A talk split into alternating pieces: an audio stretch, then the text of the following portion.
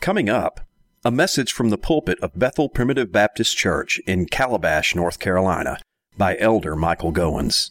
For information about Bethel Church, please visit our website at bethelpbc.us. My text for the morning is taken from 2 Corinthians chapter 1 and the 10th verse. But we had the sentence of death in ourselves that we should not trust in ourselves but in God which raiseth the dead. And here's our text who delivered us from so great a death, and doth deliver, and in whom we trust that he will yet deliver us. The verb to save in the Bible is used in a variety of ways. There are some people, when they hear reference to salvation, that automatically think that every time it's talking about salvation in the ultimate sense, eternal salvation. Well, I think we can say that the verb to save always means to deliver. Salvation and deliverance are synonyms in the Bible. But there are many deliverances that we experience in our lives beyond just the ultimate deliverance from hell to heaven. There are many timely deliverances, that is, deliverances in this temporal world that do not necessarily have eternal consequence. That is, they do not determine whether we go to heaven or not when we die. When Peter was sinking in the Sea of Galilee and cried out to Jesus, Lord, save, or I perish, he's not thinking of final banishment in the lake of fire when he asks for salvation. He's asking for salvation from drowning. And you'll notice our text this morning speaks of salvation in three time zones. He delivered us from so great a death, past tense. He doth deliver, present tense. And in whom we trust, he shall yet deliver us, future tense. I want us to think about salvation in three time zones this morning God's past deliverance, His present deliverances, and the future deliverance that is awaiting us someday. And I think these three salvations correspond to the three times in the New Testament Jesus is called the shepherd of the sheep. He's called the good shepherd, he's called the great shepherd, and he's called the chief shepherd. He's called the good shepherd in connection with our past deliverance. John chapter 10 says, The good shepherd giveth his life for the sheep. Here's a shepherd that rather than allow his sheep to be victims to the predator, stood in the gap and gave his life to save or deliver his flock. As the Good Shepherd, Jesus Christ delivered us from so great a death, past tense. As the great shepherd, Hebrews 13:20 says, he was brought again from the dead. And that's where he is right now, right? Jesus was resurrected and enthroned at the right hand of the Father in heaven, where he ever lives to make intercession for us as the great shepherd. Right now, he doth deliver in the present tense. And then 1 Peter chapter 5 verse 4 says, And when the chief shepherd shall appear, you shall receive a crown of glory. Notice the future orientation of that verse. As the chief shepherd, Jesus will deliver us from the very presence of sin. Or I think we can also compare these three salvations and three references to Christ as our shepherd to the three appearings that are listed in the ninth chapter of Hebrews. Hebrews 9 24 to 28 says that once in the end of the world hath he appeared to put away sin by the sacrifice of himself, past tense. Notice Jesus Christ has appeared. He has made an entrance onto the stage of human history. As our good shepherd, Jesus Christ appeared to deliver us from so great a death. Then he says that he now appears in the presence of God for us. Notice present tense, now appears. And then verse 28 of Hebrews chapter 9 says, Unto them that look for him shall he appear the second time without sin unto salvation. Do you see the three deliverances, the three shepherds, the three appearances go together. Or let me put it like this Titus chapter 2, verse 11. The Apostle Paul says to the young preacher Titus, For the grace of God that bringeth salvation hath appeared, past tense, to all men, teaching us, present tense, that denying ungodliness and worldly lust, we should live godly and righteously in this present world, looking for that blessed hope, future tense, and the glorious appearing of the great God and our Savior Jesus Christ. It's interesting to me how these triplets reoccur in Scripture the three salvations, the three appearances, the three shepherds, the three deliverances in Titus chapter 2. So I think we can say this morning that Jesus Christ has saved us or delivered us from the penalty and the power of sin in the past. He now delivers us from the practice of sin in the present. And one day he will deliver us from even the very presence of sin in the future. And when you read, therefore, the word salvation in the Bible or the concept of saving, I think it's important to rightly divide the word of truth, not to just assume that it's always talking about salvation in the ultimate sense, salvation from hell to heaven. For the Bible teaches salvation or deliverance in three time zones past, present, and future. And the bottom line of it all is that God is our deliverer. I love the 18th Psalm, and we sing sometimes a hymn that is taken from this 18th Psalm. And he says in Psalm 18:2, "The Lord is my rock and my fortress and my deliverer, my God, my strength in whom I will trust, my buckler and the horn of my salvation and my high tower, I will call upon the Lord who is worthy to be praised, so shall I be saved from my enemies. The Lord is my rock, my fortress, my deliverer. God is our delivering God. Isn't it wonderful to think about Him as a delivering God? And when you start thinking about this topic of deliverance or salvation, it's always important then to ask the question saved from what? If you want to get the correct sense of the text in which the verb to save or to deliver is used, then ask yourself the question as you approach it what is he talking about? Saved from what? Saved from final punishment? Saved from the curse of the law? Or saved from danger? Saved from sickness? Saved from drowning? But I'll tell you the bottom line of it all again is that God is our deliverer in every sense. So let's think about these three time zones. And first, we look at the first phrase of our text He hath delivered us, past tense, from so great a death. This expression, so great a death, obviously refers to ultimate death. That's why Hebrews 2 3 says that we have so great salvation.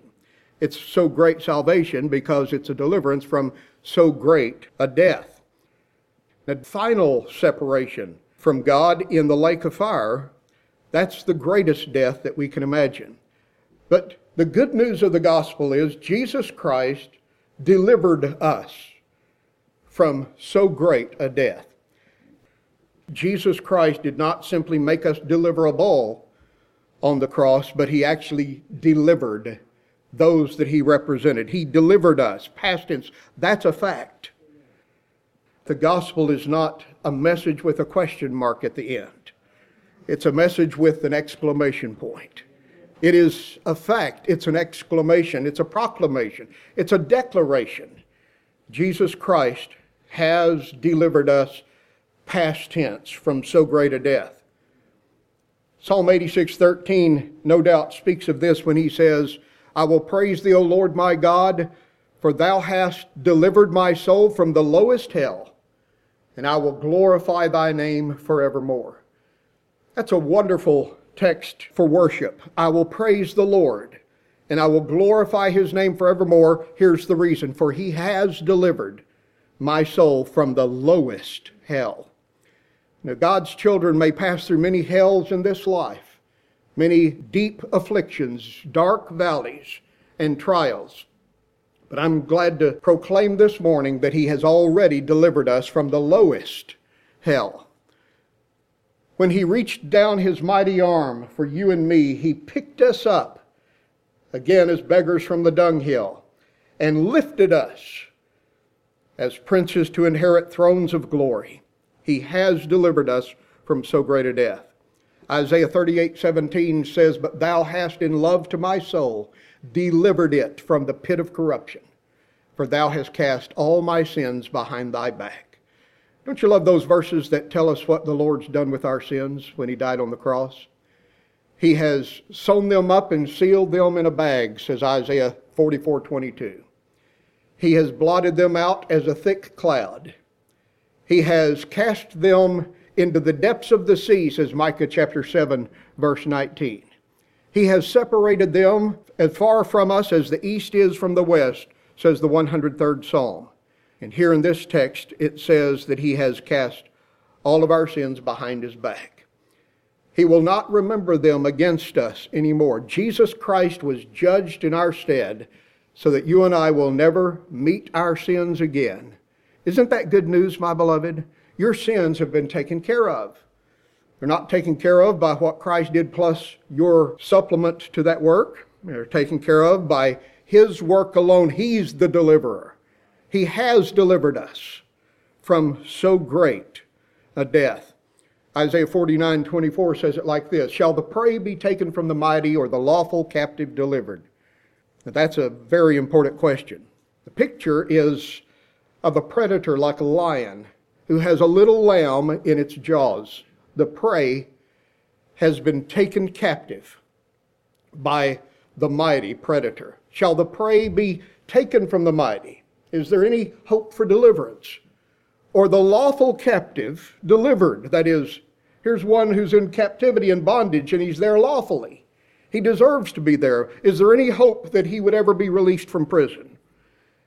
The answer in the next verse is Verily, thus saith the Lord, the prey shall be taken from the mighty one, and the captive of the terrible shall be delivered. For I will contend with him that contendeth with thee, saith the Lord, and I will save thy children. What a great promise it is, my beloved, that Jesus Christ came and snatched from the jaws of death all of the objects of his eternal love and delivered the prey from the predator. He delivered the prey from the mighty. Now, the question is, how did he do it?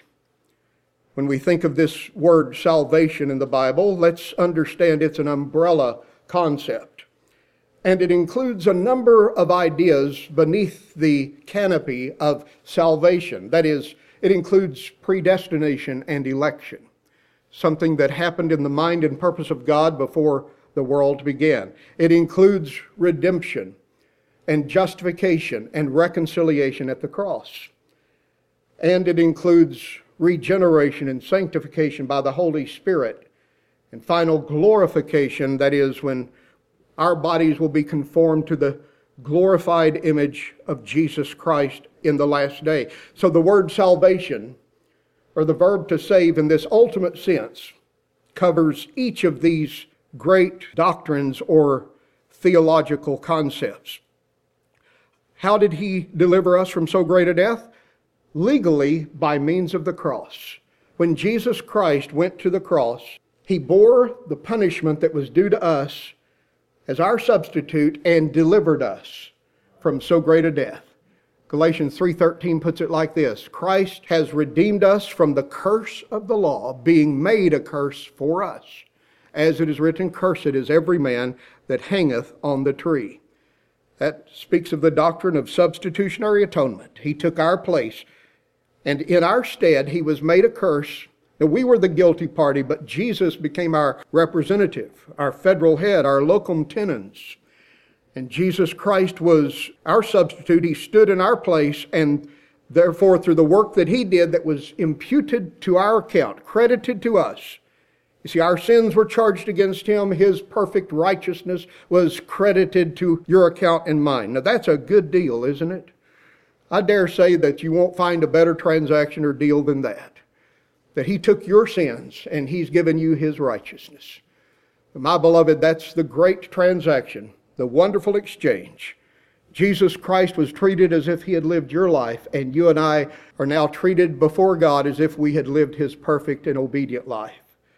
Indeed, that's how he delivered us from so great a death. Romans 11:26 says it like this: Out of Zion shall come forth the deliverer, who shall turn away ungodliness from Jacob, and so all Israel shall be saved. Israel in that verse stands for the entire covenant family of God. All Israel shall be saved, for it is written, Out of Zion shall come the deliverer, who shall turn ungodliness away from Jacob. But there's another verse in the New Testament that says he will turn Jacob away from ungodliness. But there's a difference in turning Jacob away from sin and turning sin away from his people. My beloved, at the cross, he turned sin away from you and me. He dealt with our sins. And therefore, you and I should turn from sin in repentance in our lives right now. But the fact is, whether we ever do that or not, everyone that Christ represented on the cross has been delivered because he is the deliverer for his covenant people.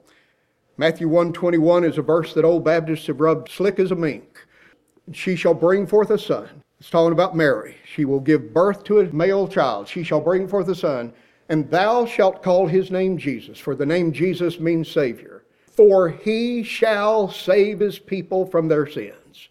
I love the certainty of that verse. When Jesus Christ came to this earth, he didn't come to try to save, hope to save, make a stab at it, make it possible, not even to make it probable. He came to make it a reality. He came to save his people. Whom did he come to save? Those that were given to him in covenant before the world began. He came to save that number. Psalm 111, verse 9 says, He sent redemption to his people. He hath commanded his covenant forever. Holy and reverend is his name. My beloved, he did that. 1 Thessalonians 1:10 says we are to turn from idols to serve the living and true God and to wait for his son from heaven. That's where we are today, right? We're waiting on Jesus to return. Who hath delivered us, he says, from the wrath to come. Jesus has delivered us in the past tense. Legally, how did he do it?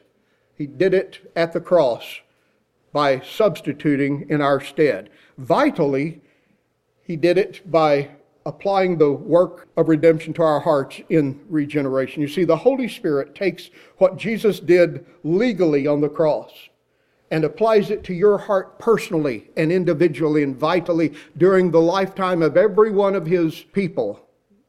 Sometime between conception and death, he quickens them so that they are raised to a new life through the sovereign and direct work of the Holy Spirit. Colossians 1:13 speaks of this when he says that God has delivered us from the power of darkness, has delivered us, and has translated us into the kingdom of his dear Son. You know what a translator is, don't you? A translator is someone who takes language, words from one language, and he translates them into another language. The word translate, prefix trans, means to move across, and it always speaks of this idea of movement. So to translate means to take words from this side of the pulpit, if I can illustrate it with this hymn book, and move them to this side. To translate. This verse says he has translated us from the power of darkness. He picked us up and he moved us into the kingdom of his dear son and delivered us from the power of darkness. Now that's where we were by nature. Every one of us were darkness itself by nature not just in darkness. A lot of people who are in darkness, their minds are confused and their lives are topsy turvy. But Ephesians 5 8 says, You were sometimes darkness. He didn't say just you were in darkness, but you were darkness itself. By nature, my beloved, there's not a flicker of light. There's not a glimmer of righteousness in our hearts by nature. Somebody says, Well, the worst of people have a little good in them. I, that's not biblical. By nature, my beloved, there is no good thing in us. Paul said, I know that in me, that is in my flesh, that is my old nature, dwelleth no good thing. There's not a little uh, flicker of light in there that just needs to be fanned into a bonfire. No, my beloved, we are darkness itself. But I'm telling you that Jesus Christ translated. Now, how much do the words, when a translator is at work, How much do the words, what part do they play in the translation process? They are passive, aren't they? They are acted upon. And so you and I were passive when the Lord decided to quicken us. Now we're active in discipleship. We're to follow the Lord. We're to use our wills and put forth effort into walking a Christian path. But I'm telling you, in the ultimate sense, when He delivered us from the power of darkness, when He delivered us from so great a death, that's the work of God and God alone from start to finish. Salvation is of the Lord. So he did the work on the cross, and the Spirit takes that and applies it to your heart in regeneration, and we are born again. We are lifted from death and sin to life in Christ, translated from the power of darkness, delivered from the power of darkness into the kingdom of his dear Son. 2 Timothy 1 9 speaks of this when he says, God hath saved us and called us with a holy calling. Who did it? God did. He did the saving. Not God plus the preacher, not God plus the sinner, not God plus mother, father, brother, sister, neighbor, or friend. But He saved us and called us with a holy calling, not according to our works, but according to His own purpose and grace, which was given us in Christ Jesus before the world began. So, in the past tense, God delivered us from so great a death. But let's move to the next time zone. The text says, The God who delivered us, past tense, from so great a death, doth deliver. That is, He does right now deliver us. And I'm glad to tell you that the same God who loved you enough to pluck you from eternal burnings, to make you a child of grace, delivers us and has pledged himself to be with us on a daily basis to save us from many pitfalls and trials in this world. Recently, we preached from the 56th Psalm, and I didn't get to the latter half of that psalm in that sermon, but I want you to notice the very last verse, Psalm 56, verse 13. He says, For thou hast delivered my soul from death. Past tense. Wilt not thou deliver my feet from falling? Notice he turns it into a prayer. Lord, the fact is, you have delivered me already in the past. But here's my prayer right now Wilt not thou deliver my feet from falling, that I may walk before God in the light of the living? Oh, my friends, may I say, the God who delivered you from so great a death has pledged himself to deliver your feet from falling on a day by day basis right now. And that's good news because I feel so many times like I'm standing on a banana peel of trouble and trial. My emotions are up and down. The circumstances of life change on an hourly basis. But you know, the God who's delivered us, who loved you enough to deliver you from a devil's hell and to make you one of his children so that heaven is your home, is also with you to deliver you every day, to deliver your feet from falling. And that's good news to me this morning. In fact, you say, well, can he deliver me from my trials right now? 2 Peter chapter 2 verse 9 says, "The Lord knoweth how to deliver the godly out of temptation. We're talking right now about a temporal salvation. That is, again, a kind of deliverance that does not necessarily have eternal ramifications. It doesn't determine whether you go to heaven or not when you die. But we all need daily help, don't we? We all need deliverances, time salvation. We need it. And the Lord knows how to give it. The Lord knoweth how to deliver the godly that is, his children, out of temptations, and to reserve the unjust to the day of judgment to be punished. This second chapter of 2 Peter gives us three examples of God's timely deliverance. First, Noah.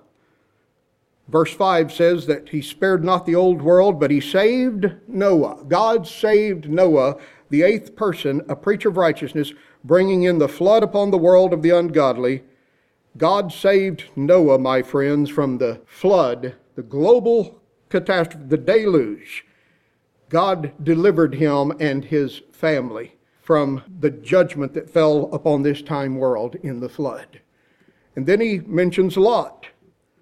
He talks about the cities of Sodom and Gomorrah. You're familiar with that story in Genesis chapter 19, no doubt. When God judged those cities by raining fire and brimstone upon those ungodly cities, and it says, verse 7, and he delivered just Lot. You see, the Lord knows how to deliver. 2 Peter 2 9, he talks about saving Noah. He knew how to save Noah, and he knew how to deliver just Lot, who was vexed with the filthy conversation of the wicked. And then this chapter tells us in verse 1 of 2 Peter chapter 2 that there were false prophets among the people, even as there shall be false teachers among you. And my beloved, the God who delivered Noah and Lot knows how to deliver you and me from false prophets and false teaching. Now, I know it's not politically correct in our world to talk about false prophets, false teachers, but I hope you know today that uh, I'm interested in being biblically correct, not politically correct. And biblically speaking, we know that there are false teachers all around us. There are people in classrooms, hotel seminar conference rooms, writing editorials in the newspaper, giving uh, editorial comments on the television, and standing behind pulpits who are demagogues, who are charlatans, who are fakes and phonies, and who have ulterior motives, not the glory of God. They seek to use their position for personal power, prestige, and personal privilege. It's always been that way. There have been false prophets among the people, even as there shall be false teachers among you. We need deliverance from falsehood, don't we? There are ideas aplenty in this world that are contrary to the Holy Scriptures. There are ideas propagated in all of these places that I've just mentioned that are from a secular and naturalistic worldview. They are not consistent with the Scriptures. And our motto should always be let God be true and every man a liar. If man's opinion contradicts the Word of God, we need to do what Moses did when he saw an Egyptian smiting a Hebrew. He killed the Egyptian. Let God be true and every man a liar. Now, if two scriptures seem to contradict each other, we need to do what Moses did when he saw two Hebrews fighting. He tried to reconcile them. And that's the challenge facing the Bible interpreter because we know that the Bible does not violate the law of non contradiction. No two scriptures contradict each other. They may seem so in our minds, but our job is to rightly divide the word of truth so that it fits together like the pieces of a jigsaw puzzle to preserve the unity and the cohesion of the entire message of Scripture. But yet, may I say that uh, God knows how to deliver us from false prophets. Do you need deliverance in a timely sense from false teaching, false ideas, unbiblical thinking? I do, because I'm bombarded with it every day. And therefore, discernment is of the essence. The Bible says, 1 Thessalonians 5, and this is good advice to you and me this morning prove all things. Don't just accept what you hear at face value. Solomon says in Proverbs that the simple believe every word, but a prudent man looks well to his going. That is, the simple, they just take it all in like a sponge. You know, they just believe everything they hear. Somebody's articulate, dressed in a nice suit of clothes. They say, well, they must know what they're talking about. They have the credentials. But I'll tell you, the prudent man is very discerning. So he says, prove all things and then hold fast to that which is good. God's people should be like an archaeologist with a sieve. He takes a shovel full of dirt and puts it into the sieve and then he shakes it and what is left is what is valuable, you know, on top. All the rest falls through. We need to learn to sift everything that we encounter, every idea through the lens, through the grid, through the sieve of this book. And this book is always right, it's always true. It is the divinely inspired, inerrant, and timeless Word of God. His truth is unchanged and it's unchanging. So in the present tense, we need deliverance. And the promise is that God will deliver us right now. Job 5:19 says he shall deliver thee in six troubles, yea in seven he will not forsake you. Think about that verse. God will deliver you in six troubles. You say, well, okay, he's delivered me all my life, but what about death? When I come to the last trouble, the seventh, Look how he's delivered me, but I don't think he'll deliver me here. I'm telling you, he will deliver you in six troubles all through your life. And then when you come to the very end, he will not forsake you. That's good news. He does deliver us right now. Psalm 50, verse 15, gives us this promise Call unto me, and I will deliver thee, and thou shalt glorify me. It'd be a good verse to write on a post it note and put it on your bathroom mirror. God says, Give me a call. Call unto me, and I shall deliver. Do you need deliverance in your life? I don't know where this message finds you today, my beloved. I'm saying here's the answer to your problems. You call to God, and He's promised to deliver you, and then here's the result Thou shalt glorify me. Then you praise Him. You come to the house of God and tell Him thank you. You tell everybody how He helped you. He'll deliver you from all of your fears. Psalm 34, verse 4.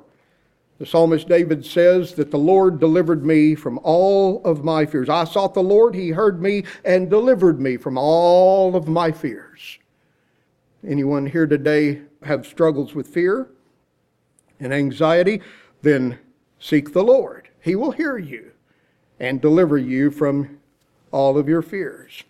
He'll deliver you from all of your troubles. Later in Psalm 34, he says in verse 17, the righteous cry, and the Lord heareth and delivereth them.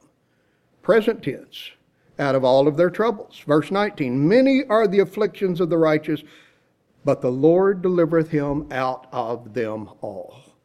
I'm telling you, dear friends, God will deliver you. You say, well, that's not true, Brother Mike. I have a loved one that we prayed that God would deliver this person, and they died. You don't think that's a deliverance? death, that's the ultimate deliverance. I mean, to be in the presence of the Lord, free from the pains and sufferings and troubles of this world, my beloved, don't underestimate the uh, deliverance that is the child of God's in being taken home to heaven. Home is the ultimate deliverance. But God's promised, my beloved, to deliver his people from all of their troubles. Matthew chapter 6 verse 13 tells us that we're to pray Deliver us from evil. Lead me not into temptation, but what? Deliver me from evil, that is, from sin. Lord, keep me from falling. I'm prone to wander. I'm prone to stumble. Lord, I'm looking to you to keep me from tripping up along the way of life. Now, I've tripped up before. Have you? I've wandered from the path. I have lost focus. I have stumbled along life's way. And that's why we need to pray every day. That model prayer is a morning prayer. Give us this day our daily bread. You wouldn't pray that at night. He wants you to start each day praying that model prayer. Hallowed be thy name, thy kingdom come, thy will be done. Give us this day our daily bread, and forgive us our debts as we forgive our debtors, and lead us not into temptation, but deliver us from evil. We need to pray every day that God would keep us or deliver us from stumbling and falling into sin. She well, Brother Mike, I forgot to pray, and I did fall into sin. Then you need to pray, Lord, deliver me from guilt. Psalm 51 14, David, in his penitential psalm after his sin with Bathsheba, prays, Deliver me from blood guiltiness, O God. He says, Lord, I feel so bad about what I've done. My conscience is offended. Guilt feelings trouble my soul. Lord, I feel unclean and I cry out, Cleanse me, wash me with hyssop, and I shall be clean. Cleanse me, and I shall be whiter than snow. That's Psalm 51. Have mercy upon me, O God. Here's the prayer of a broken-hearted, contrite sinner, asking God to cleanse him from all unrighteousness. And he says, Lord, deliver me from what I've done by taking this man's wife and arranging for his death. Lord, deliver me from blood guiltiness. I'll tell you, there's not a worse sin than that, is there? a worse sin than stealing someone else's mate and then having them put to death. You know, that's kicking somebody while they're down, isn't it? David orchestrated a plot to have Uriah's life taken, thinking that would solve his problem, cover up his sin. But you know, it didn't.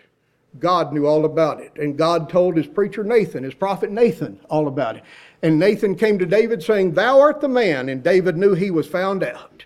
The telltale heart was already pounding vociferously in his chest, telling him that he was guilty, guilty, guilty. He couldn't seem to get away from it. And you know, that's what a guilty conscience will do to a person. You won't be able to look yourself in the face in the mirror. When that dark cloud hangs over you, and my beloved, the best thing to do is not to remain silent. Psalm 32 says, when I remained silent over my sins, my bones waxed old in me all the day because of my roaring. There's just a loud roar in his conscience, in his soul, as he feels to be so guilt ridden. He says, Until I cried out to God, I had this inward stress, but he says, Lord, I found peace That's the promise, my friend, in 1 John chapter 1. If we confess our sins, he's faithful and just to forgive us and to cleanse us from all unrighteousness. Do you need deliverance from guilt feelings, from a convicted conscience, my beloved? I'm glad to tell you that none of us are perfect, but that doesn't excuse our sins. There's only one remedy for the burdened soul. There's only one hope for the guilty sinner, and that's the precious blood of Jesus Christ, which can wash you whiter than snow. If we confess our sins, He's faithful and just. Somebody says you need to learn to forgive yourself. That's not a biblical concept, but believing that God forgave you is a biblical concept. Somebody says, I forgive myself. You're not in any position to forgive yourself. But appropriating the blood of Jesus, my beloved, by faith, we can do that. If we confess our sins, He's faithful and just you say, well, what if he won't? He's faithful to do it. He's just to do it. He will. If you confess it, put it under the blood, and he will forgive your sins and cleanse you. You'll get a bath on the inside. And my friends, what a wonderful bath that is. Washing away the guilty conscience. Yes, my beloved, we need to pray that he would deliver us from sin, and when we stumble into sin, pray that he would deliver us from guilt. God promises to deliver us from distress. Psalm 107, verse 6. I love the 107th Psalm. He gives us four pictures there. It's, it's like a hymn with four verses.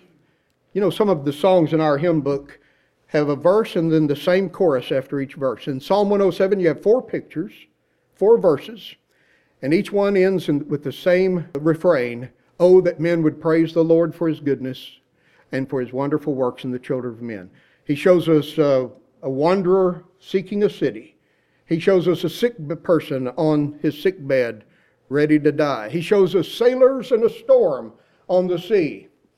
And he shows us children who don't who are orphaned, who don't have a family. And in every case, they cry out to the Lord. They seek the Lord for deliverance. And God hears and delivers, and they are called to return to give him praise and glory for his deliverance. In Psalm 107, Verse 6 says, Then they cried to the Lord in their trouble, and he delivered them out of their distresses. What is the nature of your distress today? Whatever it is, he's promised to deliver you if you'll cry to him. You see, this kind of time salvation is conditional. It depends on you calling out to him. Now, I know God has often intervened even when we didn't seek his face. He's helped us by grace, pure grace, hasn't He? My life is a testimony to that. But for the most part, I dare say that when you need deliverance in your life, we need to seek the Lord. We need to cry out to Him. We need to apply to Him and confess our sins. And if we do that, then He will do this. You see, that's a condition. Somebody says, You primitive Baptists don't believe that there's any responsibility on people. Not as far as their eternal salvation is concerned. God did all the work there. But my beloved, as far as living a godly life and serving Jesus Christ and walking in the straight and narrow way, we are responsible. We must make the effort.